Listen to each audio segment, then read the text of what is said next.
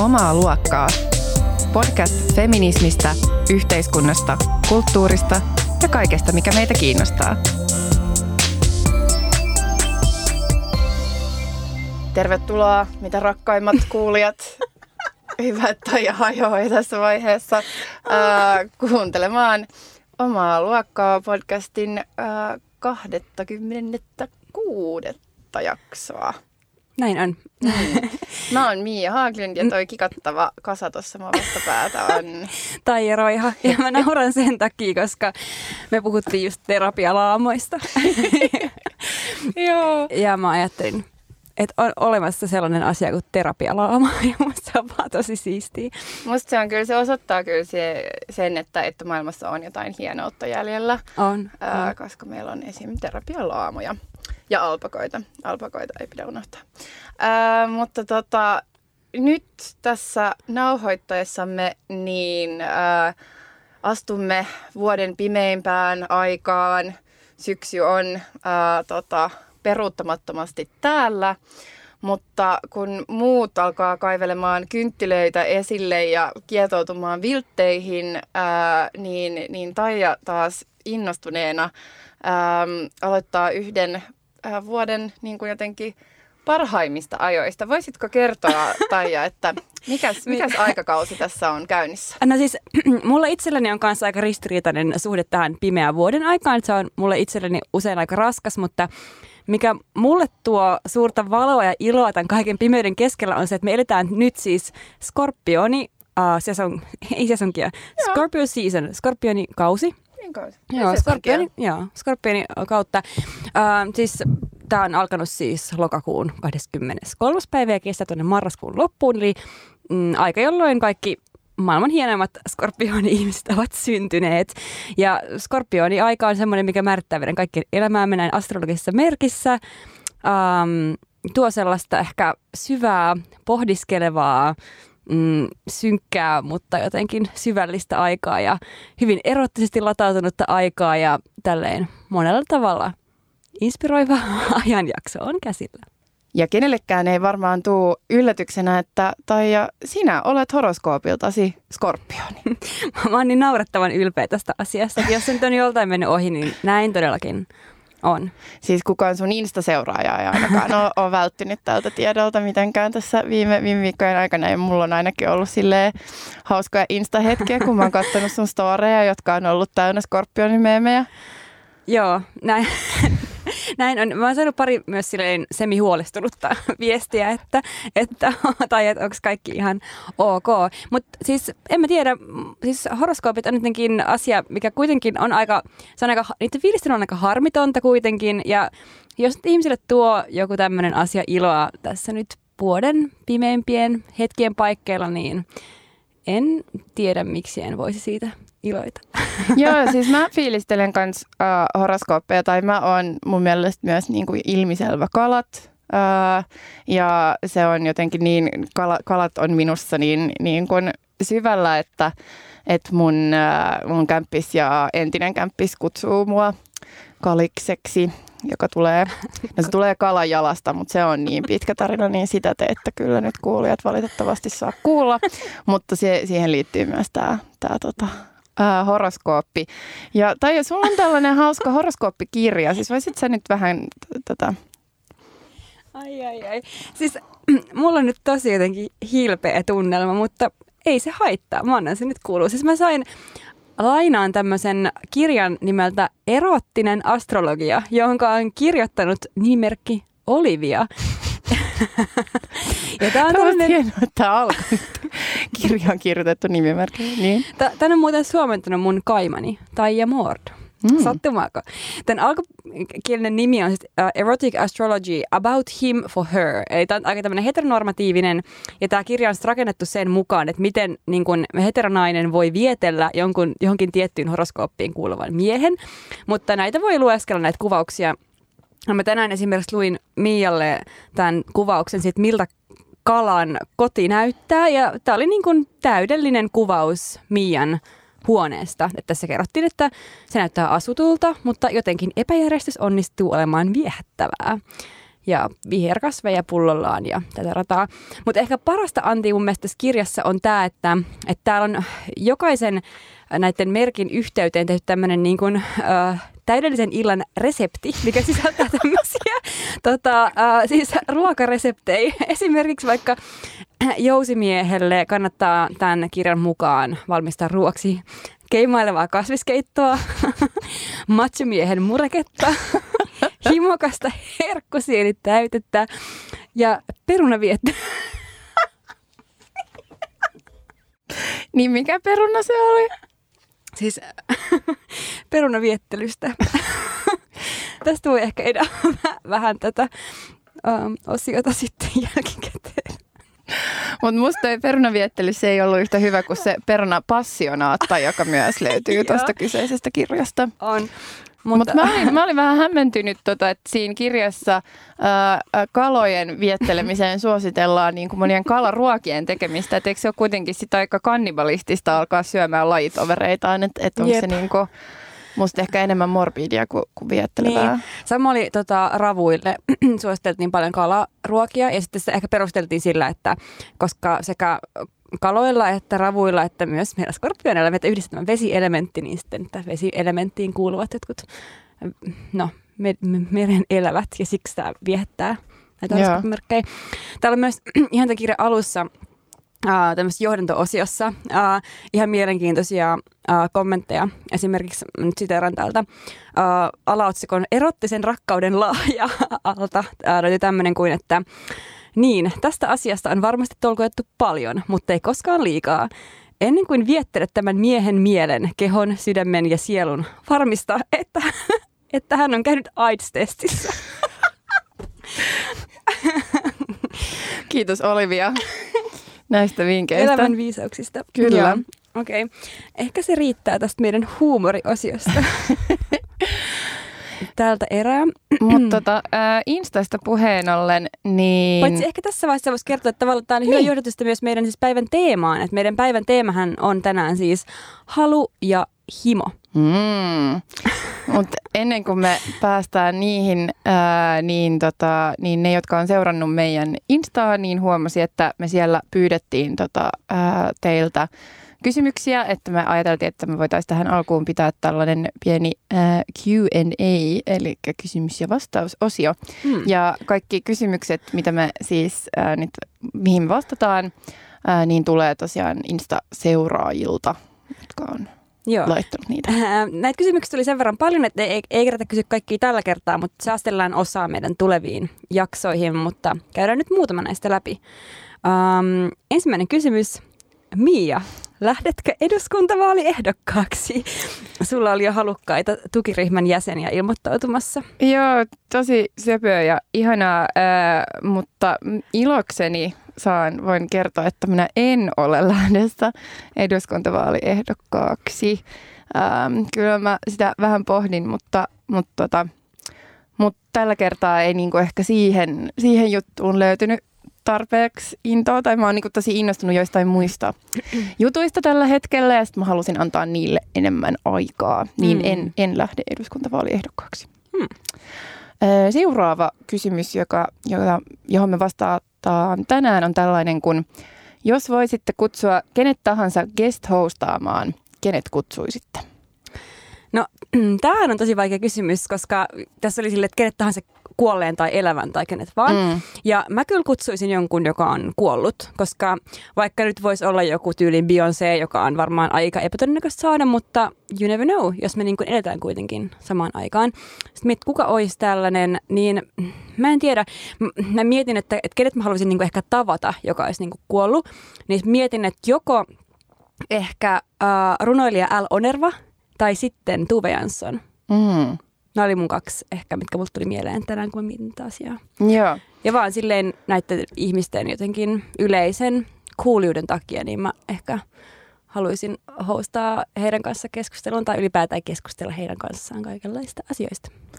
Mä taas äh, mietin heti Janet Mockia, ähm, joka siis on amerikkalainen äh, transnainen, joka on alun perin ää, tota, Havaijilta kotoisin ja tulee aika yksinkertaisista köyhistä oloista ja sitten tota, tehnyt sellaisen niin kuin ihan, tai siis ähm, jotenkin se hänen elämäntarinansa on mitä jotenkin mielenkiintoisin ja, ja koskettavin ja jotenkin sellainen aika, ähm, mm, no, mi, mielenkiintoinen ja koskettava. Mutta tota, siis hän on äh, julkaissut oma elämän kerran, jonka nimi on Redefining Realness, josta äh, voi lukea hänen niin kuin kasvustaan ja, ja koko tavallaan prosessista ää, siitä, niin kuin miten hän lapsesta asti tavallaan ää, tuntee ja tietää ja sitten käy tavallaan sen, sen koko, koko kaaren läpi, ää, jossa hän loppujen lopulta sitten tota, saa ää, sukupuolensa korjattua ja sitten mu- muuttaa nykiin ja lalaa. Ja sitten tota, mutta ei vaan se, että hän on niin kuin – hänen tarinansa on upea, mutta hänellä on myös ollut äh, Lina Dunhamin tota, tuottama podcast, jonka nimi on Never Before with Janet Mock.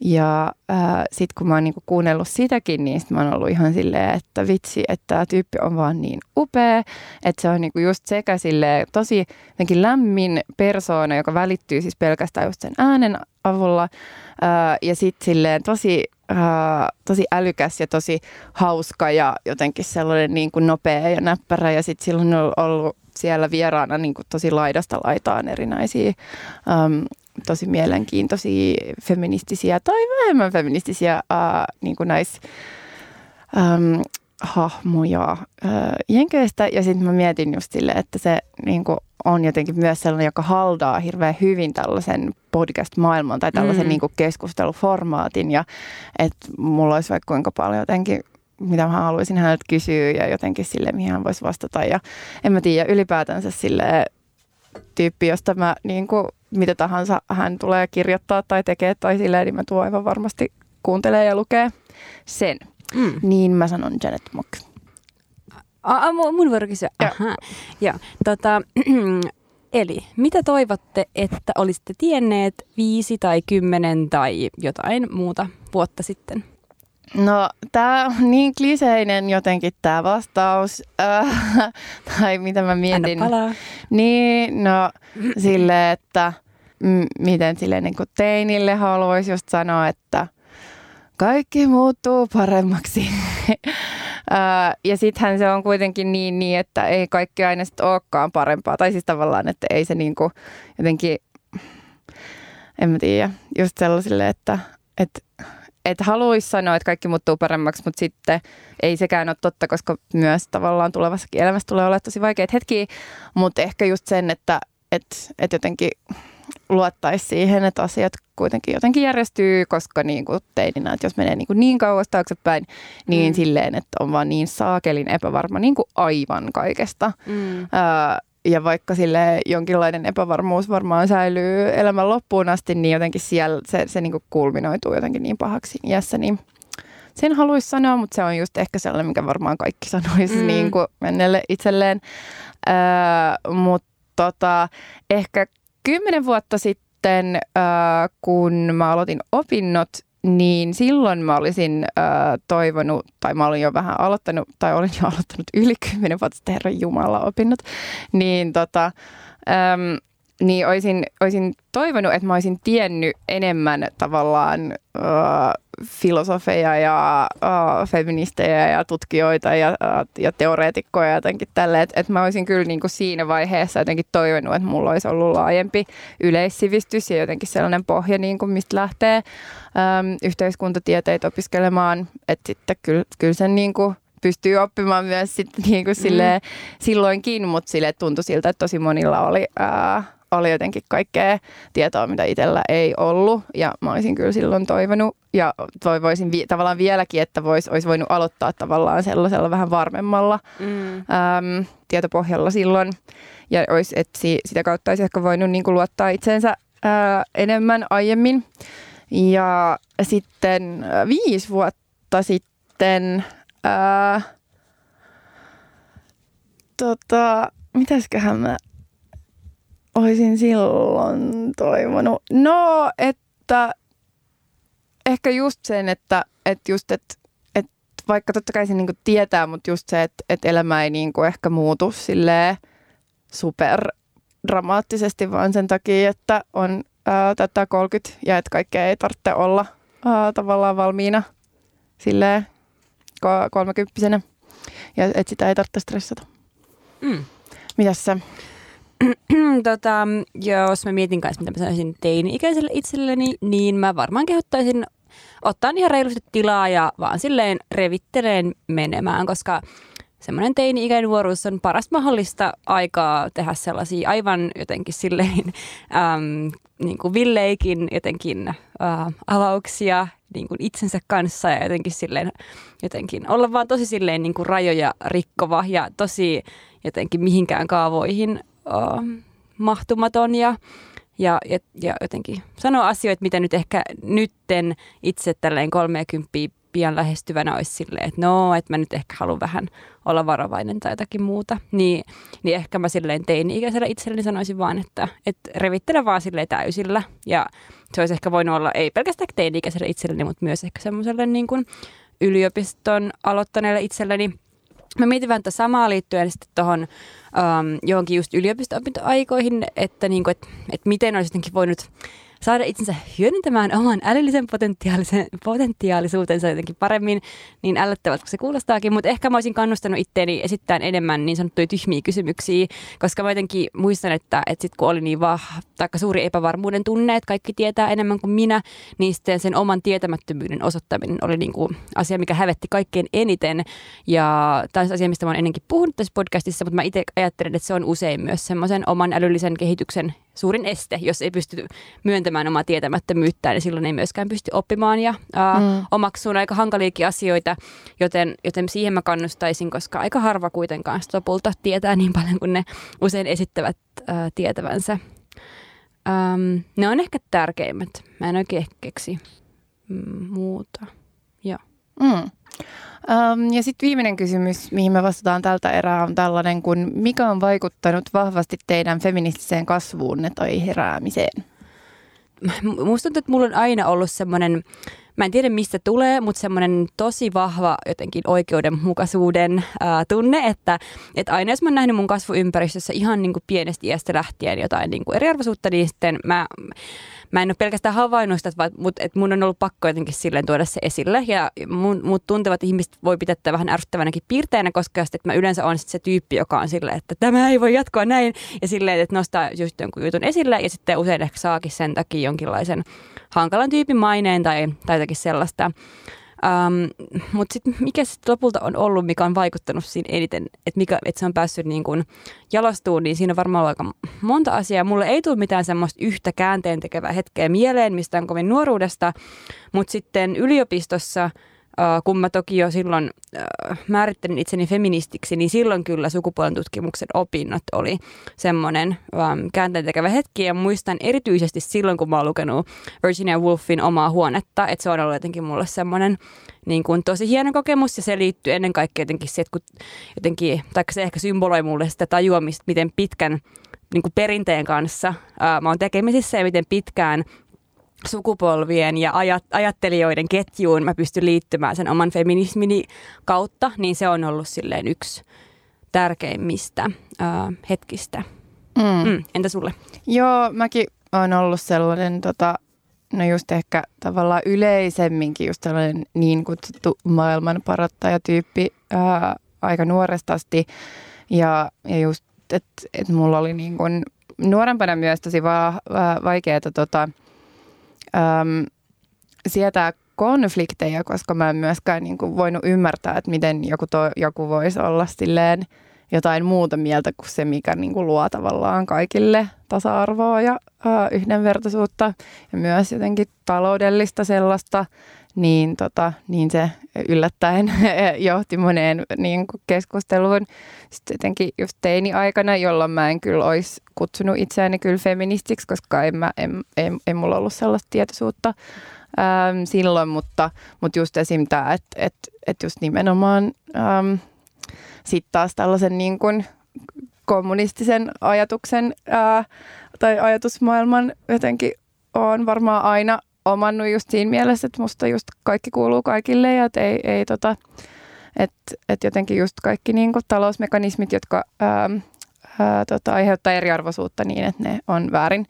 Ähm, ja sitten jossain vaiheessa, tai siis on edelleenkin superkiinnostunut just niin kuin Israelin ja Palestiinan välisestä konfliktista, mutta sekin oli ehkä sellainen, joka sitten niin syvensi just jotenkin tosi paljon mulle nuorena tällaista oikeudenmukaisuusajattelua, että mulla ehkä kyllä sitten vasta siis just sen, että kun on niin kuin kokenut sellaista käytännön jotenkin seksismiä, ää, tota, arjessa ja just kasvaessa ja niin kuin ärsyyntynyt jotenkin siitä ja sitten ollut kuitenkin vähän kamppailu sen kanssa, että pitääkö tämä nyt vaan hyväksyä, että pitääkö, onko tämä järjestelmä mm. nyt vaan tällainen ää, ja sitten ollut silleen, että ei, ei helvetti ja sitten just jotenkin silleen sit niin kuin sai kokea myöskin niin kuin opiskeluaikana ää, just jotain niin, kuin niin törkeän seksististä paskaa. Mm ää, niin, tota, niin sit se ehkä kyllä herätti sellaisen jotenkin silleen, että mitä, et, ja sitten se tavallaan yhte, ää, yhdessä sen kanssa, että alkoi opiskelemaan myös sukupuolen tutkimusta. Ja mä aloin opiskelemaan sitä niin kuin voin rehellisesti sanoa vaan, koska mun mielestä sellaiset kuulilta vaikuttavat tyypit niin kuin oli ottanut sukupuolen tutkimuksen kursseja. Ja sitten mä olin silleen, no ehkä munkin pitäisi. Mm-hmm. Ja sitten oli silleen, wow, uh, mind blown, you know, going back. Ähm, niin, tota, niin siinä, niin kuin mä sanoisin, että just, että se herääminen ja tavallaan se ajatuskehikko tuli jostain paljon kauempaa, mutta ne niin kuin sanat ja mm. käsitteet ja termit ja jotenkin just tämä silleen, että, että niin kuin säkin sanoit, että ymmärtää olevansa niin kuin osa jotain ää, hyvin pitkää ja laajaa kamppailua, ää, niin, tota, niin, niin sitten niin kuin jotenkin tuntui siltä just enemmän silleen, että tulee kotiin kuin, ja, ja niin kuin löytää tavallaan ne välineet jotenkin työskennellä näiden asioiden kanssa, kuin se, että olisi niin kuin tullut johonkin ihan tuntemattomaan.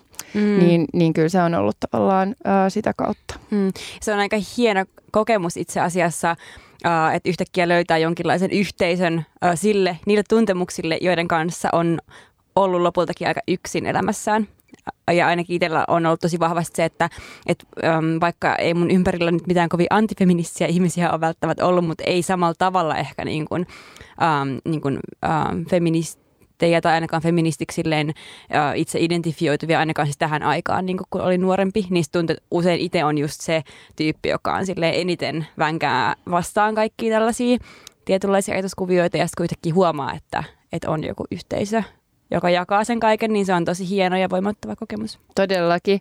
Ja sitten mulle sit sen jälkeen vielä sellainen niin kuin ihan tosi iso juttu uh, oli se, kun mä ähm, lähdin mukaan sellaisen äh, ruotsinkielisen feministisen lehden kuin Astran hallitukseen, josta olin siinä kolme vuotta.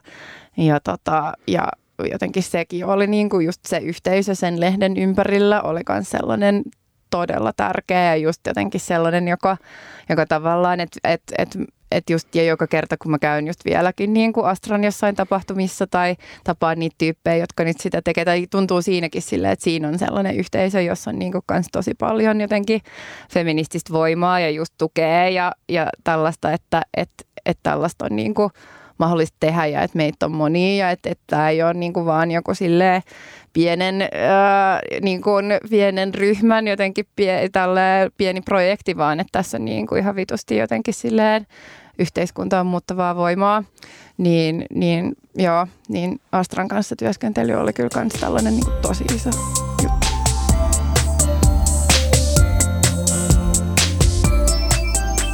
Menemmekö nyt sitten itse päivän, päivän teemaan? teemaan. Hmm. En tiedä, miksi mulla tulee noita ääniä.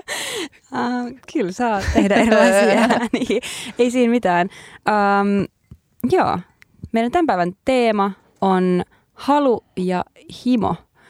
Um, ajateltiin lähestyä tätä kahdesta eri näkökulmasta. Yhtäältä jotenkin tällaista jotenkin seksuaalisesta tai erottisesta halusta ja himosta ja toisaalta sitten ehkä mm, ei voi sanoa poliittisemmasta, koska kyllä varmasti seksuaalinenkin halu on monella tavalla poliittista, mutta, mutta sitten halusta kapitalismissa ja taloudessa ja talouden toiminnassa ja ehkä työssäkin tämmöistä asioista. Mutta aloitetaan tästä ensin mainitusta. Mä jotenkin mietin, kun me alettiin suunnittelemaan tätä jaksoa, että, että tästä aiheesta keskusteleminen tuntuu tosi hankalalta. Ähm, toki ehkä siksi, että siellä liittyy paljon tosi henkilökohtaisia asioita, mutta myös sen vuoksi, että jotenkin äh, naiset usein halutaan jotenkin aika lailla sulkea johonkin tiettyyn kategoriaan. Ja erityisesti jos puhutaan seksuaalisuudesta, niin se on aika leimaava kategoria.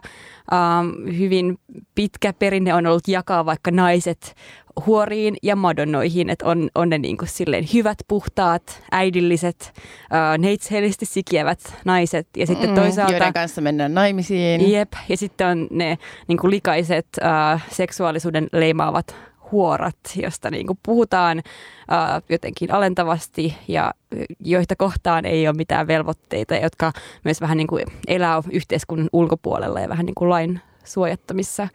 Ja vaikka nämä on hirvittävän vanhoja stereotypioita, niin jollakin tavalla tuntuu siltä, että edelleenkin, että jos ähm, erityisesti naiset puhuu seksuaalisuudesta, niin tuntuu, että sitten tulee niin hirveän vahva leima, että sitten jotenkin monet muun takia, että ei, tavallaan sitä ei pääse niin pakoon. Että sen sijaan, että seksuaalisuutta voi vaikka lähestyä silleen yhtenä elämän osa-alueena, mitä nyt voi käsitellä siinä, missä mitä tahansa muutakin, niin tuntuu, että se on niin jotenkin kaiken valtaava, että sitten vähän pelottaa, että, että sitten tuleeko vaan leimatuksi sen kautta. Mm.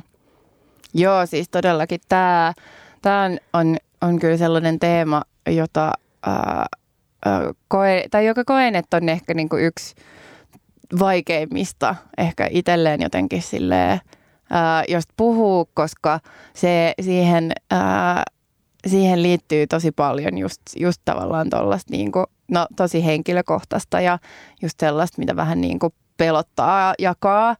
Ää, ja tota, ja just tavallaan siis, että et jos mä mietin vaikka jotain häpeäjaksoa, niin niin silleen, että, että vaikka siinäkin silleen kerroin monta juttua, mikä mua hävettää, mutta ei mua tavallaan, että siinä oli niin kuin helppo päästää irti ja jotenkin olla. Mutta sitten tässä musta tuntuu, että, tämä niin kuin, että, että mä oon niin kuin vielä paljon enemmän jotenkin epämukavuusalueella kuin siinä – häpeäjaksossa, mikä mm. on jotenkin mielenkiintoista, koska miksi se, miksi se on näin. Tai siis eihän sen pitäisi yhtään olla näin, koska haluhan on kuitenkin silleen tosi positiivinen asia. Mm, nimenomaan. Siis silleen ainakin niin kuin musta tässä ää, tota, eroottisessa tai seksuaalisessa ää, merkityksessä. Niinpä, niin.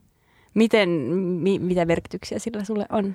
Ää, no sehän on just silleen siis tota, no ää, just ehkä sellainen niin kuin mä kuitenkin sitten loppujen, tai siis mä liitän niin kuin seksiin sellaista tosi jotenkin positiivista kehollisuutta, tai että, että kuten esim. jossain joogassa, niin mulle ainakin niin kuin seksikin on tavallaan sellainen ää, tilanne, missä sille pystyy jotenkin just unohtaa kaikki sellaisia omia epävarmuuksia tai jotenkin sellaista, mitä tulee niin kuin omaa ulkonäköä ja vartaloon ja silleen. Ja sitten niin kuin tuntee sen, että vartalo toimii niin kuin, että, että just niin kuin joogassakin on silleen, että just jotenkin se keho ja mieli niin kuin yhdistyy ja sitten on silleen jotenkin tulee jopa sellainen, mulle ainakin välillä just sellainen kiitollisuus siitä, että mulla on juuri tämä vartalo ja että se liikkuu ja pystyy tekemään näitä asanoita ja hmm. niin ja näin. Niin sitten tavallaan seksissäkin tulee sellainen kiitollisuus jotenkin siitä, että, aa, että mulla on tämä vartalo ja sen avulla mä voin niin kuin, aa, olla tosi lähellä jotain toista ja mä voin saada nautintoa ja jotenkin niin kuin kaikkea sellaista, että, että siihen liittyy niin kuin, siinä mielessä äm, tosi tavallaan kuitenkin tosi, niin kuin, tai, tai mulle ää, niin kuin hyvin paljon positiivista, mutta sitten taas se itse sen haluaminen, mm. niin on se, joka on silleen, että sitä ei pitäisi saada näyttää ja niin. sitä ei pitäisi saada niin kuin, jotenkin puhua ja just silleen, että nainen just, joka, että, ää, joka tavallaan haluaa seksiä, niin onko se niin kuin jotenkin nolo tai... Ää, ja Tyrkky ju, niin, usein. Niin, ja just tavallaan kaikkea tollasta, niin, niin siihen, niin se sitten taas on, että et jotenkin niin kuin se toinen puoli tosta, kun se, niin kuin, se mitä haluaa, niin kuin se on tosi jotenkin hyvä tai niin. jotenkin positiivinen. Ja siihen liittyy jotenkin sellaista vapautumista ja sitten itse haluamisen, niin, kuin, niin siihen liittyy ihan hitosti epävarmuutta. Mm, kyllä. Toi mitä sä etenkin tuossa aluksi sanoit, oli mun mielestä tosi mielenkiintoista ja paljon myös miten mä olin itse miettinyt, kun mä jotenkin tätä teemaa jotenkin sille lähestyin ja mietin, että miten voi olla kiinnostavaa se, että miten joku kokemus voi olla samaan aikaan äärimmäisen ruumiillinen, mutta kuitenkin niin, ettei koe olevansa ruumiinsa rajoittama tai ruumiinsa vanki, että samaan aikaan voi irtaantua ruumiistaan ja olla tosi läsnä omassa ruumiissaan. Se on mm. mun tosi mielenkiintoinen kokemus. Mutta mut joo, ehkä toi halun ilmaiseminen on ehkä nimenomaan just se, että mikä liittyy myös tähän niin kuin, leimaavuuteen, että, että useinhan nimenomaan naiset ehitetään halun kohteina ja, ja niin kuin kulttuuri melkein tai suora, suoranaisesti vaatii meitä niin kuin vaikka panostaa meidän ulkonäköön tavoilla, mitkä tekis meistä mahdollisimman haluttavia tällaisen oletetun äh, mies heterokatseen äh, silmissä – Um, ja että se, se on aika niin kuin prosessi, minkä eteen nähdään hirvittävän paljon niin kuin vaivaa. Kaikki silleen kehon muokkaaminen ja pukeutuminen ja meikkaaminen ja siis niin kuin oleminen, kaikki. Mutta sitten kuitenkaan niin kuin se, että samanlaista vaivaa niin kuin ei ehkä koeta niin kuin soveliaaksi niin kuin, um, itse tavallaan ehkä ilmaista sitä halua. Mm. Tai että tavallaan se halu pitää tuoda aina niin kuin esiin suhteessa siihen jotenkin katsojaan. Eli sit se on tavallaan aika äm, rajallista toimijuutta, minkä se niin kuin mahdollistaa, että on joku ä, toimijuus, mutta vaan siinä ä, rajatussa viitekehyksessä. Mm. Joo, ja siis just koska, tai halu on jotenkin kuitenkin niin, ää, se on, sitä saattaa olla, tai siis sä asetat myös itsesi jotenkin tosi alttiiksi, mm. että sä oot tosi haavoittuvaisessa asemassa ää, siinä mielessä, tai siis ehkä, mm, no riippuen totta kai niin kuin siitä omasta asemasta, että toki siis jos on ää, vaikka vakituisessa suhteessa, niin, ää, niin niin eihän silloinkaan voi olettaa, että tavallaan, että et, et voi, että sä aina, että se toinen niin kuin aina haluaa vaikka samaan aikaan, kun sä haluat, tai silleen, että ei se niin kuin ole jotenkin sellainen ää, tota, automaatti, että, että jotenkin, että se, että se niin kuin, että sit jos on suhteessa, niin sitten kaikki niin kuin, jotenkin vaikeudet, mitä liittyy tavallaan, tai mitä mm-hmm. saattaa liittyä just haluun niin näin, että ne niin kuin automaattisesti sit häviää, että niitä ei niin kuin esiintyisi yhtään suhteissa.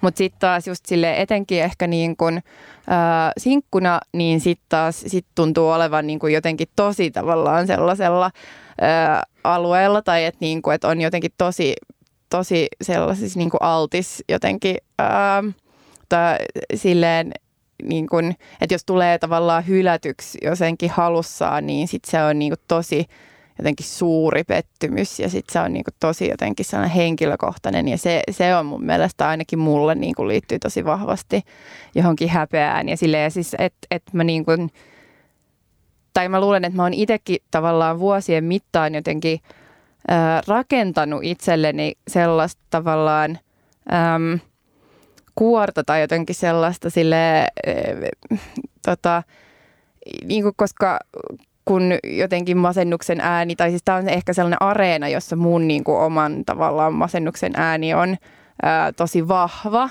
Mm. Ja sitten se sanoo mulle silleen, että mitä sä nyt itsestäsi luulet ja että miten sä nyt voit luulla, että, että joku, niin kuin, joku, joku voisi haluta sua, että sä nyt oot vaan niin ää, silleen, no ei kukaan voi olla susta kiinnostunut ja, ja, niin kuin, ja sitten kun mäkin kuitenkin olen sellainen tyyppi, joka saan, ja siis musta se on ihanaa, että mä saan ää, tota, jotenkin sille kehuja jostain mun persoonasta tai että, että mä oon fiksu tai hauska tai jotenkin silleen, tai että, että jotenkin niin kuin projektit, mitä mä teen, on inspiroivia, niin se on kiitos vaan kaikille, jotka niin kuin sanoo tällaisia juttuja, se on kiva, mutta sitten tuntuu, että sekin tavallaan jotenkin vahvistaa, tämä on tosi kieroutunutta mm. niin kuin ajatuskulkuun, mutta että se vahvistaa sitä, että on niin kuin hauska tyyppi, mutta ei ole sellainen, niin kuin, että jotenkin silleen, että halu ei ole sellainen asia, mikä kuuluu mulle, tai että, niin. se, ei ole niin kuin, että se ei ole yhdistetty mua, että, että mun kuuluu kuuluu olla just tavallaan sellainen, joka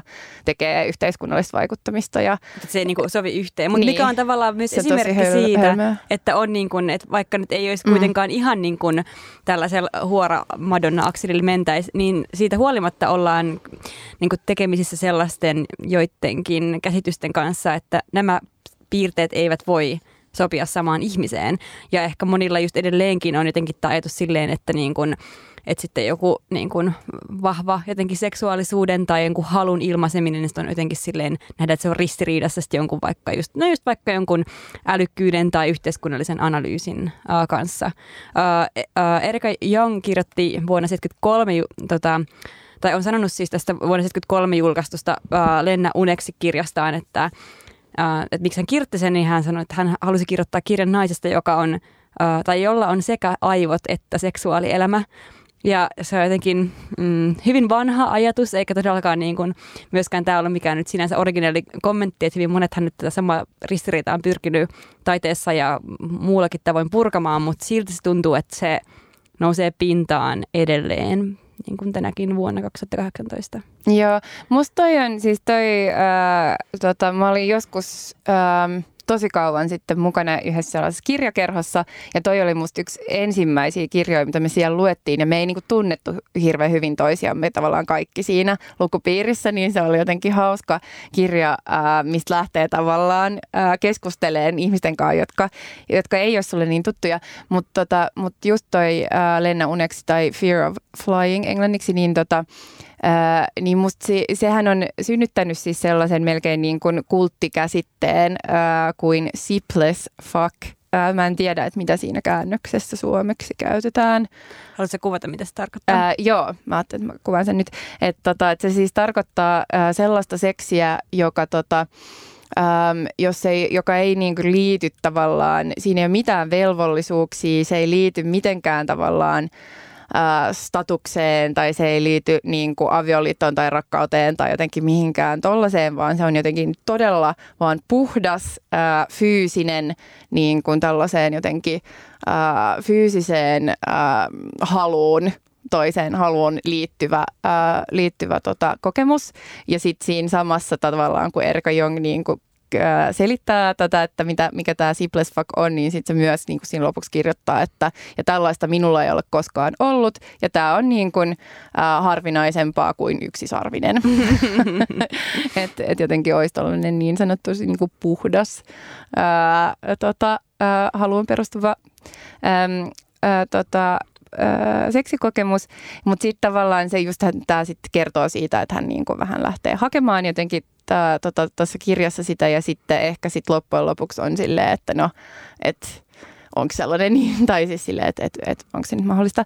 Mä nyt spoilaan sitä loppua, jos joku ei vielä lukenut sitä, mutta toi on mielenkiintoista, koska mä lukiessani tota mietin just silleen taas, että et, et mulla on kyllä ollut, ja siis, että et mä oon joskus myös miettinyt, että onko mä sitten niinku, että joidenkin tavallaan sellaisten mun kavereiden mielestä, jotka ei ehkä kuitenkaan tunne mua niinku tosi hyvin, niin sitten, että onko mä niiden mielestä jotenkin tosi kylmä tai sellainen niin kuin, ähm, vähemmän tavallaan seksuaalinen kuin mitä mä itse koen, että mä oon, vaan sen takia, koska mulla on tosi vaikea just tollainen silleen, että pelkästään tavallaan jonkun fyysisen halun perusteella, tai siis että et sellaisia tunteita, että mulla on just toi, että et mä tarviin ehkä sekä niin kuin aivot, että mm. et jotenkin, tai siis tarvitsee olla jotain tavallaan sellaista kosketuspintaa siihen, että mulla, mulla on jotenkin tosi, tosi vaikea ää, samastua jotenkin sellaiseen, että, että pelkästään siihen, että miltä niin kuin pelkästään jotenkin sellaiseen fyysisyyteen, mutta ehkä kyllä, tai siis kyllä olen kokenut sellaista energiaa, mutta sitten tavallaan, että jos ne sanoo jotain, mikä on mun mielestä silleen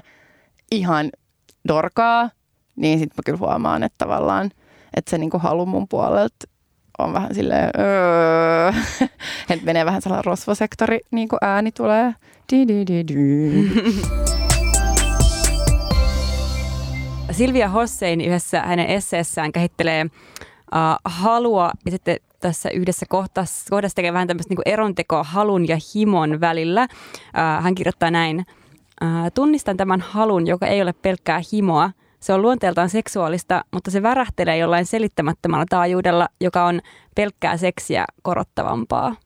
Mitä mieltä sä oot tosta? No mä mietin just, kun sä, mitä sä sanoit äsken, että et tiivistäisikö toi vähän niin kuin ehkä jotain uh, niin kuin sellaista, en mä tiedä ehkä, että siinä on joku semmoinen niin kuin ekstra joku taajuus. Niin, niinpä, niinpä, joo.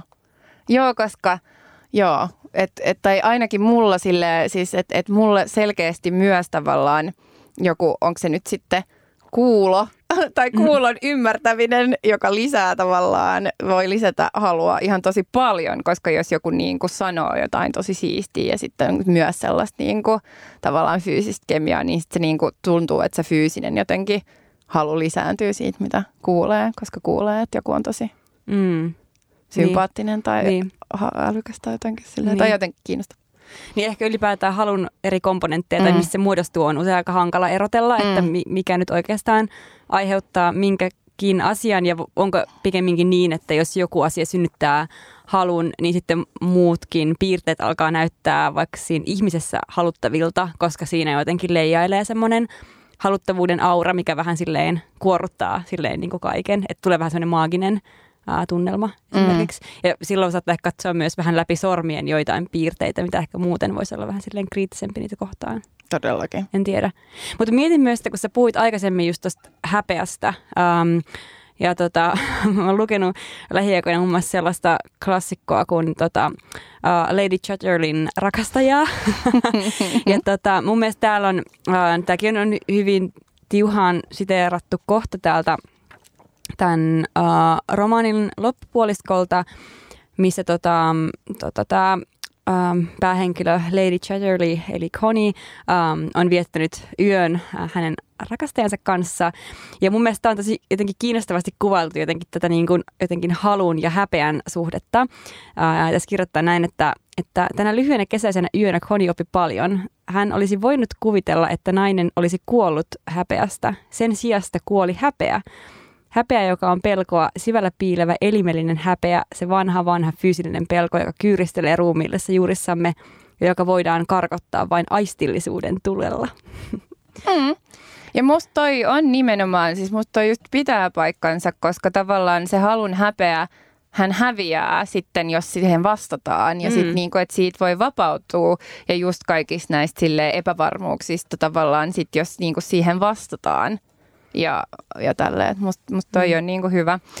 Ää, hyvä sitaatti jotenkin siitä, mutta joo, toi Lady Chatterleyn rakastajahan on hyvin tälleen kans tavallaan klassikko ja, ja mielen, mielenkiintoinen teos. Hän on kirjoitettu 1928 ja herätti niin kuin aika paljon jotenkin tota keskustelua ja, ää, ja huomioon silloin, kun se tuli, just koska siinä ää, kuvaillaan myöskin just niin kuin naisen ää, halua tosi tosi silleen kuvailevasti. Mm. siis, siis se, mutta senhän niin julkaisu oli Joo. kielletty pitkään, Joo. että se vasta 60-luvulla sitten Niinpä. alettiin sitä. Mu- muualla kuin, mun mielestä Italiassa ainoastaan ehkä sitä Joo. julkaistiin. Mutta tota, uh, mut musta on mielenkiintoista, koska mä luin jostain, että D.H. Lawrence, joka sen on kirjoittanut, uh, niin oli mm, uh, kuulemma siis äh, biseksuaali ja, äh, tai ainakin niin kuin harrasti seksiä sekä niin kuin miesten ja naisten kanssa ja että tuohon niin kuin romaaniin olisi kirjoitettu just tavallaan halu sekä naista että miestä kohtaan, koska myöskin tavallaan sen miehen, sen Lady Chatterleyn rakastajan niin kuin vartaloa kuvaillaan aika paljon ja mm, just totta. jotenkin silleen, että, että senkin niin kuin kokemuksia, haluja ja jotenkin kaikkea niin, että toi olisi tavallaan sellainen silleen että, äh, niin kun, että just silleen halua sekä äh, niin kuin niihin molempiin osapuoliin on niin kuin kirjoitettu sisään siihen kirjaan. Mm, mielenkiintoista. Tota mä en ollut lukenut. Mua Joo. itseni vähän häiritsee siinä kirjassa se, että se on aika, aika peniskeskeistä. Joo. Aika pitkälti. Et, joo. Et varmasti siinä niin kuin, no, kuvattu, pyritti kuvaamaan myös naisen halua, mitä se ikinä se tarkoittaakaan. Mä en tiedä, voiko naisen halusta koskaan puhua yks, yksikkömuodossa ja olla silleen, tämä on tarkka naisen halun kuvaus, koska no, mitä on naisen halu ja silleen, niin. Mm. En Mut, mä tiedä, mutta siis silleen jotenkin se, no joo. Joo, mutta musta on siis mielenkiintoista just tämä, että silloin kun tämä on kirjoitettu, niin silloinhan just on ollut, ollut niin hyvin vahva tällainen huora Madonna-jako ja normi on ollut se, että, että et, et niin naiset ei ää, puhu halustaan tai ilmaise sitä tai siis sille, että et, ja, ja jotenkin niin tämä on ollut ihan täys, ää, täys tavallaan tabu ää, ja, ja sitä, siitä sitten ehkä just jossain avioliiton sisällä tai jossain niistä voi jotain, mutta, mutta kaikki niin kuin, tavallaan tällainen yleinen, niin, niin on ollut hyvin jotenkin normien vastaista. Ää, ja ja sitten tota, sit just tulee jotain tällaista ensin, mutta sitten myös just, ää, just silloin, kun toi, toi Jong on kirjoittanut ton um, uh, Fear of Flyingin, niin sitten sit taas on just ollut silleen, no niin, nyt, niin kun, nyt tavallaan tuodaan tähän keskiöön just niin kuin haluava nainen mm. uh, ja, ja vapautetaan niin kuin just tuosta tavallaan pidättäytyvästä normista tai just niin kuin, että niitä niin kuin räjäytetään ja ra- ollaan niin kuin radikaaleja tavallaan puhumalla ää, ja kuvailemalla sitä haluaa hyvin paljon, mutta sitten taas musta niin kuin viime, siitä, ja siitä, siitähän on sitten kuitenkin, sit, siitä tavallaan vapautuneesta naisesta on tullut jonkin verran normi. Jos miettii tavallaan jotain Sex and the City niin TV-sarjaa, ja, sille, ja ylipäätänsä kyllä sille, että, että kyllä mun mielestä kuuluu tavallaan siihen, että, että ollaksesi ää, niin kuin menestynyt ää, nainen, jolla on niin kuin koko paketti, niin sit sul myös on joko niin kuin just joku puoliso tai ylipäätänsä niin kuin vilkas seuraelämä, että niin kuin sellainen mahtava seksi kuuluu myös tavallaan siihen pakettiin. Mm, että just tavallaan sellainen niin kuin, niin kuin tavallaan näen itseni just joku sellainen sille aktiivinen, ää, tota, jotenkin sille ää, hauska, fiksu tyyppi, mutta jolloin sitten niin kuin vähän silleen se jotenkin henkilökohtainen elämä on vähän niin kuin nollassa, niin sitten se on ehkä vähän sellainen surkimus. Mm. Mutta sitten taas niin tämä, että et menestyjänaiset, niin ne on sellaisia, jotka myös niin kuin silleen, että niillä on sellaista mahtavaa seksiä elämässä. Ja se on ehkä asia, jonka mä oon niinku kokenut just tosiaan, että mä oon kokenut silleen, että nyt, nyt mä oon niinku, tota, että et just silleen, että no tätä mä en tai siis jotenkin silleen, että et on niinku mokannut, ei tai mokannut, vaan just silleen, että et ei ole sitä kaikkea tai jotenkin silleen, että et, että on epäonnistunut niin sanotusti, koska, sit, koska ollakseen niin kuin rehellinen niin silleen, että et, et tavallaan se niin kuin seksi, mitä sinkkuna kokee, tai ainakin sinkkunaisena, joka on niin kuin jo, jonkin verran silleen vaativaa niin kuin, silleen kumppanimaltaan, niin ei ehkä ole aina niin silleen ää, jotenkin planeettoja ravistelevaa, niin. vaan silleen, että se niinku että et tavallaan se, ja sitten mun mielestä mielenkiintoinen, sori, jatkan tätä ihan, mm, ihan pitkäsen lisää, niin tota just, että sitten taas tämän jotenkin Sex and the City-aikakauden jälkeen on tullut niinku tällaista kuin sitten taas Girls, jossa tota, niinku sitten taas seksiä kuvataan enemmän just kaikessa niinku noloudessa ja vaikeudessa ja just kanssa sitä haluu ja myöskin siinä niinku on mun mielestä just sellainen realistisempi kuvaus niistä valtasuhteista ja ja jotenkin myöskin tavallaan, miten niin kuin sellainen hieno jotenkin raja, tai minkälaista rajanvetoa se voi just olla, että mikä on niin kuin suostumus esimerkiksi.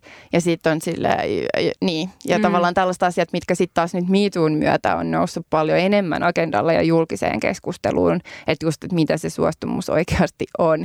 Ja, ja just niin kuin hyvin tervetullutta tavallaan tällaista, että ei, että se, se niin kuin ei ole mikään mood killer, vaan sehän on vaan niin kuin, että mikä on kuumempaa kuin, että joku on silleen, että joo, mä haluan myös. Mm. Ää, niin, tota, niin, niin jotenkin se, mutta mut mikä tavallaan kuvaa mun mielestä paremmin ainakin mun jotenkin kokemuksia kuin Sex and the City. joo, joo, joo.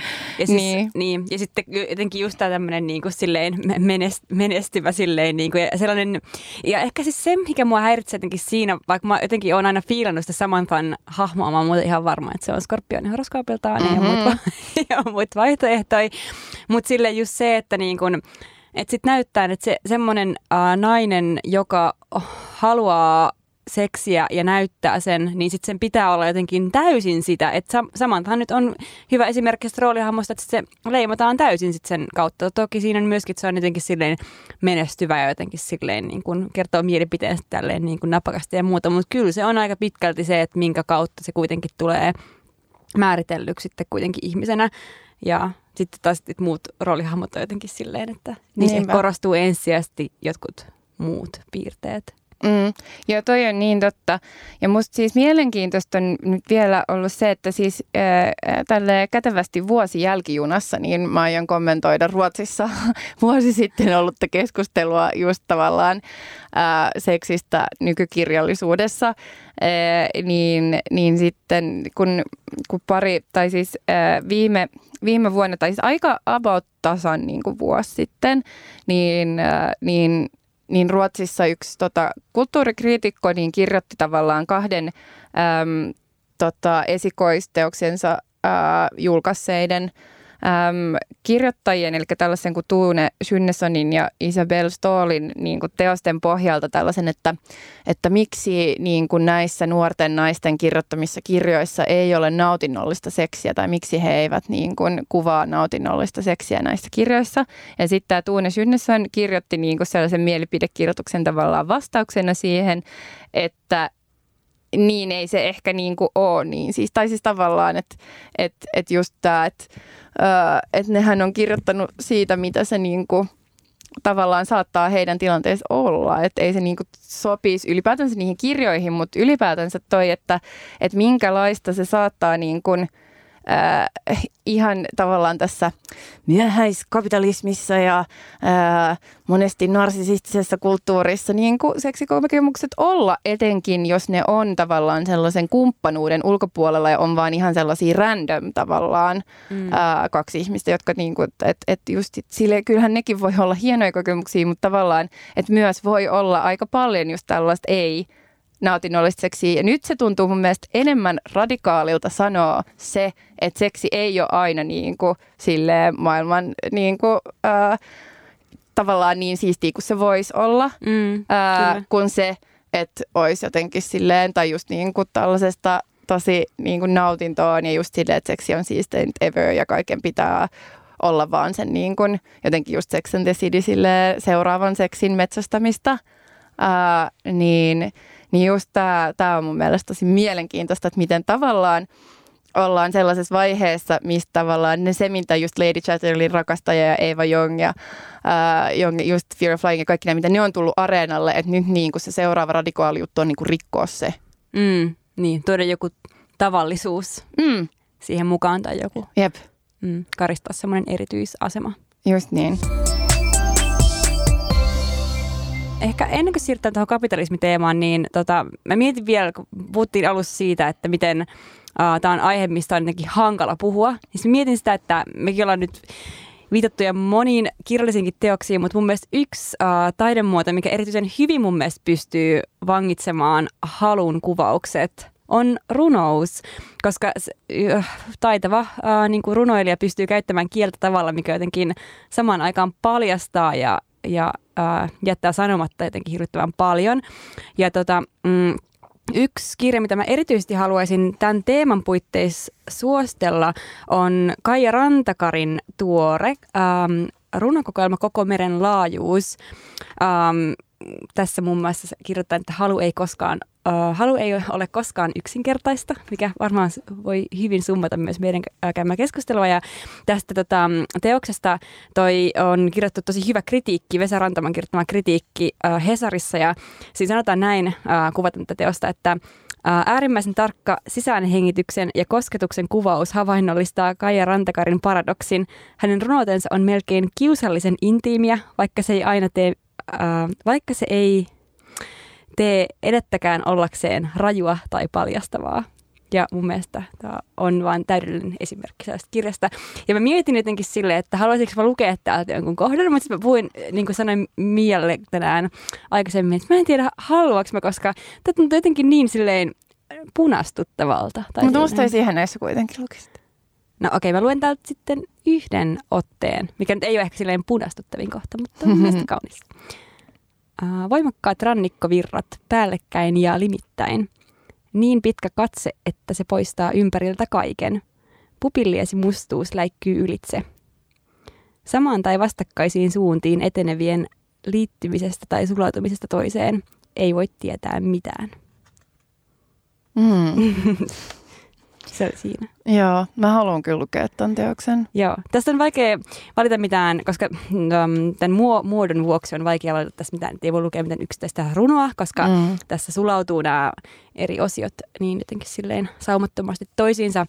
Uh, mutta suosittelen tosi lämpimästi, että on erittäin hyvä uh, kirja ja voitti myös nyt tällaisen uh, toisinkoinen palkinnon, eli paras uh, toinen uh, julkaistu mm. Mä en edes tiennyt, että on tollainen palkinto. Mm.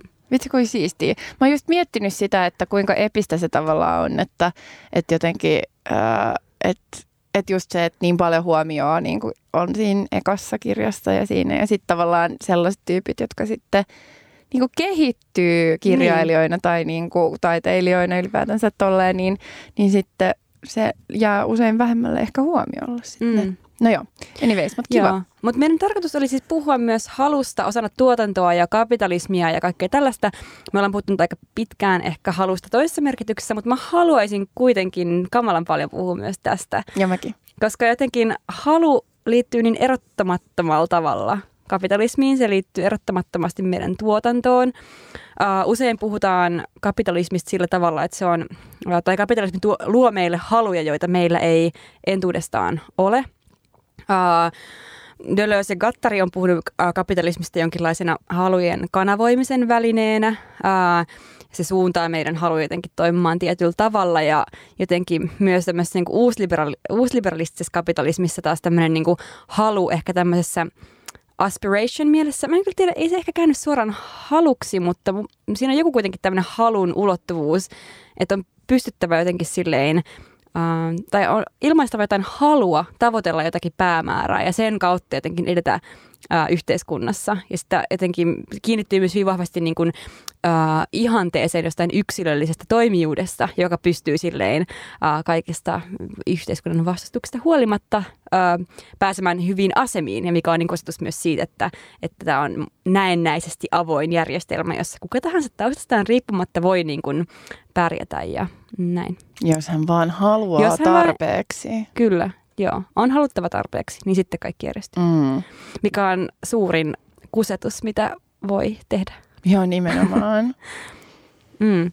Mutta sitten samaan aikaan mietin myös sitä, että, että just kun sanotaan vaikka näin, että just tästä, että kapitalismi luo meille haluja, mitä meillä ei ole aikaisemmin ollut, niin se herättää minusta kuitenkin sen kriittisen kysymyksen, että niin, että mitkä kuitenkaan on jotain alkuperäisiä haluja, tai onko sellaisia, Um, ja jos mä ajattelen nyt vaikka, mm, mä oon alkanut katsoa uudestaan yhtä mun lempi uh, TV-sarjasta, eli Mad Menia, ja siinähän vaikka monessa mielessä nämä uh, sanon nimenomaan, että mainosmiehet, koska tässä niin korostuneessa roolissa on taas tiettyjä tehtäviä sukupuolijakauma, mutta siinähän niin kun tätä mainosta työtä verrataan monessa mielessä taiteilijoihin ja taiteellisen työskentelyyn, että se alkaa, koko sarja alkaa sillä, että kuvataan Don Draperia äh, savuisessa baarissa, äh, semmoisessa jotenkin asetelmassa, missä yleensä on kuvattu kirjailijoita tosi niin kuin romanttisesti, että hän niin kuin johonkin äh, lautasliinaan mustekynällä jotain ajatuksiaan rustailee ja sitten monilla näistä ähm, Um, tota, tota, työntekijöistä on myös erilaisia kaunokirjallisia haaveita ja he jotakin julkaiseekin ja,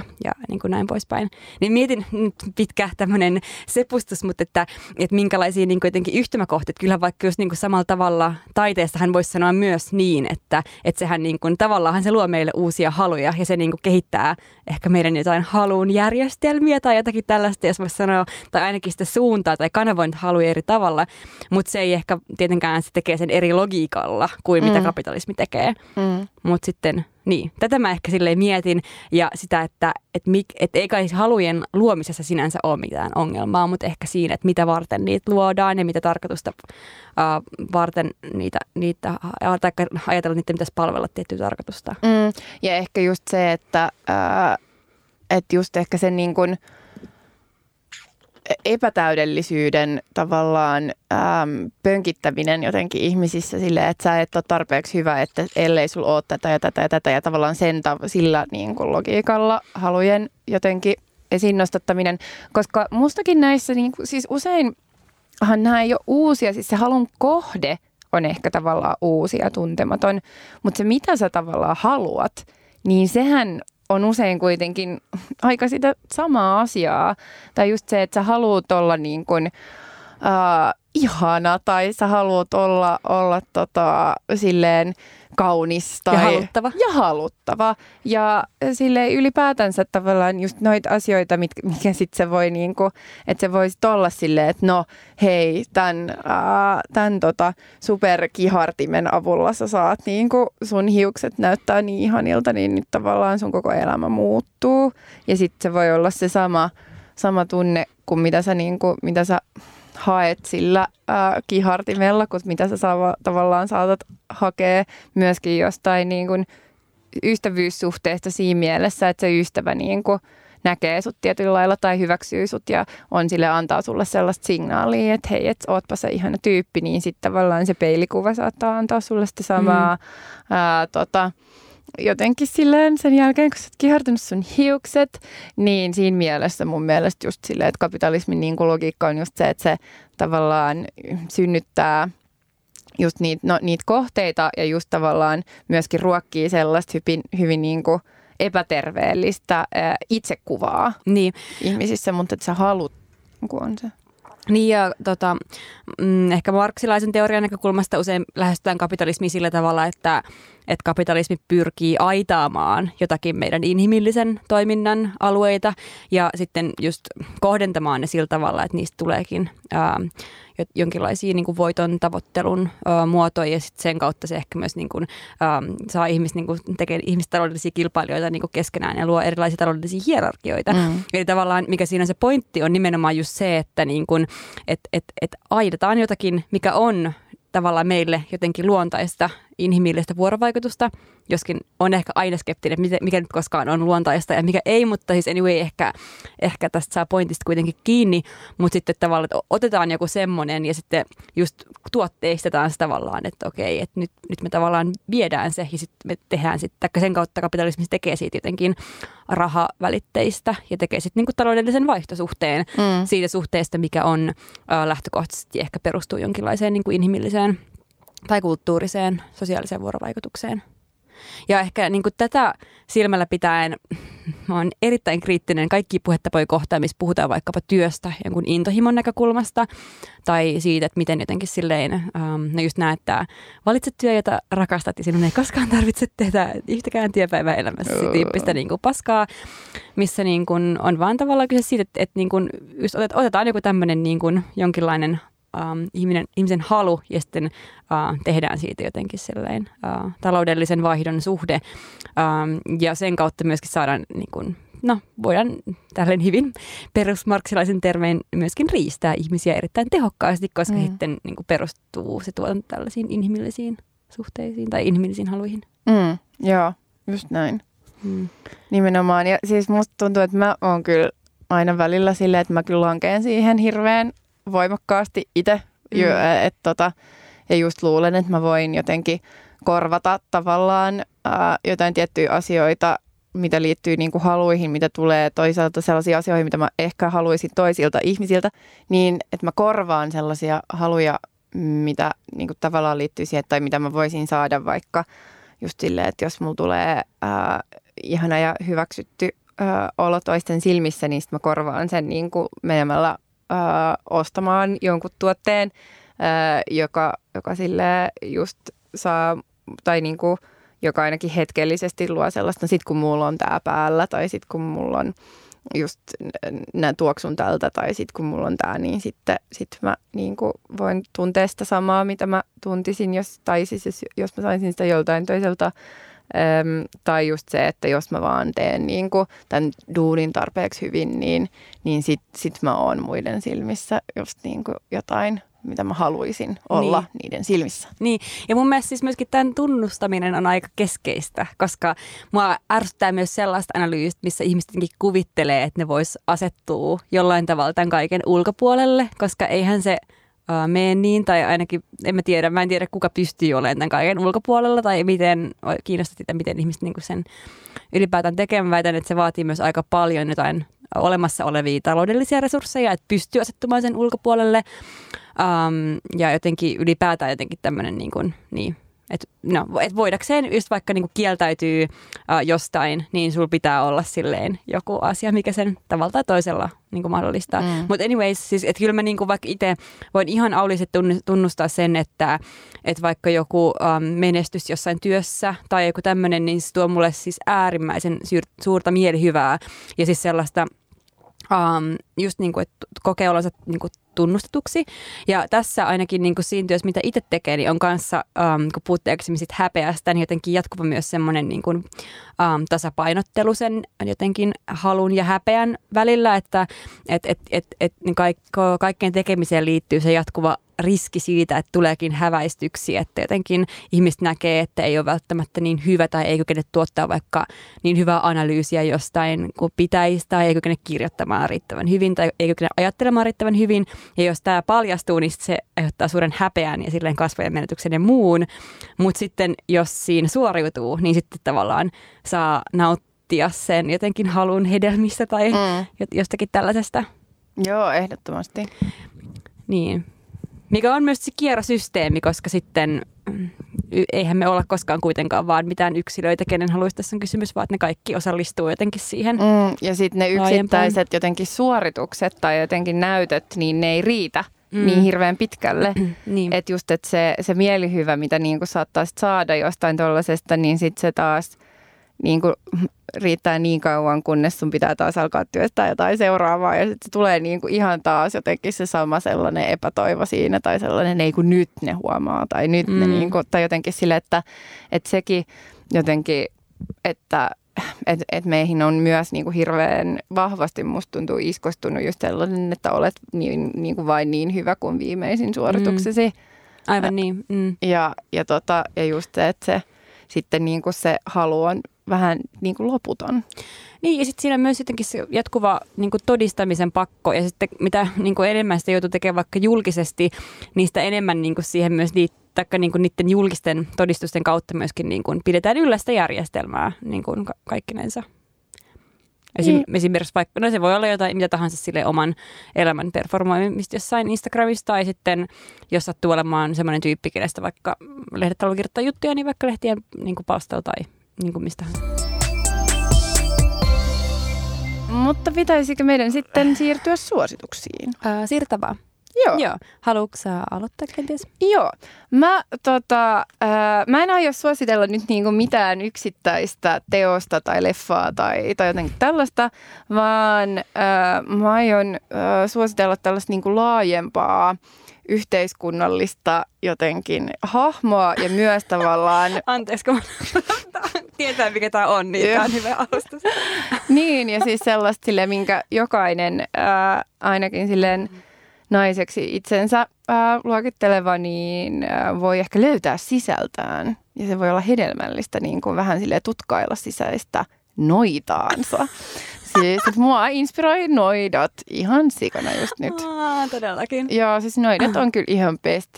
Ää, tota, mulla on kyllä aikannut sille fiilistellä noitiin myös sille tyylillisesti, että mä oon niin kuin hankkinut tällaiset noita kengät, jotka on sellaiset silleen ää, hyvin tällaiset niin kuin jalan myötä menevät ää, tota, saapikkaat tai mitä nämä nyt on. Joo, niin ylipäätänsä kaikki sellainen liehuva ja tälleen. se olisi siistiä, niin tällaista noita maista. Mutta joo, siis no, noitien niin kuin jotenkin rooli ylipäätänsä tai, tai just nämä naiset, naiset, joita on kategorisoidu noidiksi niin kuin just historian läpi, niin se on niin kuin tosi mielenkiintoista.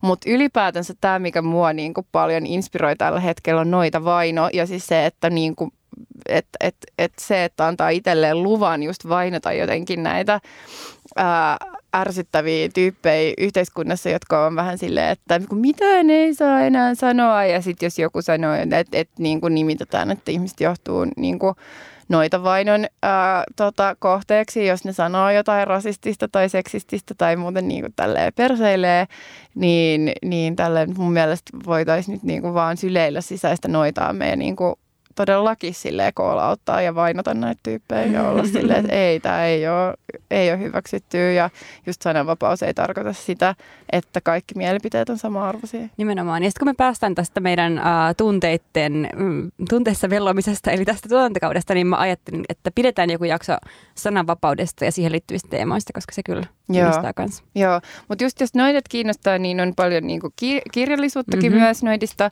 ja tälleen. Ja sitten on myös äh, tota, kun mehän ollaan suositeltu aikaisemminkin sille The Sisterhood-podcastia, ää, joka on Lori ja Eleanor Penin ää, tota, pitämä podcasti, niin siellä podcastissa on yksi jakso, joka mm-hmm. on noidista, niin se noitojakson voi ehkä niin kuin inspiroitumiseksi kuunnella. Mm.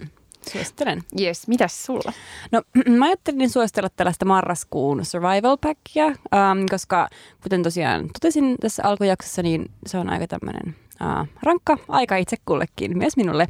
Vaikka ja, olet skorpioni. Vaikka olet skorpioni, niin myös minulle se on hankalaa. Ja muistelen, että mikä jotenkin auttoi minua selviämään viime marraskuusta. Um, mun paras ostos hyvin pitkä, no, no tämmöinen niin kuin, joo, paras tavara ehkä, mitä olen ostanut. Itse asiassa mä en ostanut sitä itse, mutta joka tapauksessa ei mennä siihen. Siis kirkasvalolamppu, äh, suosittelen lämpimästi. Kirkasvalolampua äh, kaikille, ketkä voi työskennellä kotona, suosittelen kotona työskentelyä. Ja myös viime marraskuussa mm, yksi semmoinen kirja, mikä, mitä mä haluan suositella todella pitkään – Uh, oli siis toi uh, Raisa Marjamäen Ei kenenkään laituri. Uh, mä en tiedä, uh, onko en lukenut. suljettu kirja, mutta siis kyseessä on siis teos, joka ei ole suinkaan painettu tämmöiseen uh, perinteisen kirjamuotoon, vaan siis runoteos, mikä on silleen tämmöisiin irtolehdille painettu kahden pahvikannen väliin. Ja viime marraskuussa, kun oli rankkoja hetkiä, niin jotenkin mua rauhoitti hirvittävän paljon se, että mä jotenkin availin sitä kirjaa ja järjestelin niitä papereita silleen lattialle silleen joskus päivällä kirkasvalolampun loisteessa. Ja mä suosittelen sitä tosi paljon. Um, joo, eli se. Um, viime jakson jälkeen, kun miettii, mistä saa Nelli Ruotsalaisen tätä mm, uutta runoteosta, um, niin meille tuli semmoinen viesti, että niin, haluaisin muistuttaa, että kirjastotkin ovat olemassa. ja mä se, että todellakin, ja siis ollaan molemmat suuria kirjaston ystäviä ja niin kuin aktiivisia käyttäjiä, mutta ylipäätään mä kyllä siis olen sitä mieltä, että runokirjat on teoksia, mitä kannattaa ostaa. Että jos jotain kirjoja ostatte, niin ostakaa runokirjoja. Ensinnäkin sen takia, että niihin on kiva palata. Ää, niitä on, sen takia on kiva, että ne on kirjahyllyssä, niin on kiva tehdä ehkä muistiinpanoja, jos on semmoinen tyyppi, joka tekee niitä. Plus uh, runoja ei myydä hirveästi ja voisi kansi tukea oikeasti pien uh, kustantajia. Esimerkiksi Poesia, joka nyt on tämän Raisankin kirjan um, kustantanut. Joo, siis todellakin here here. Uh, yli, joo, ylipäätänsä just niin kuin pienkustantamot, niin full support. Oliko tämä tässä? Mm, joo. Joo. No mä voisin tuohon survival packiin lisätä silleen, että just, että uh, et, et syökää uh, herkkuja. Joo. Herkuut.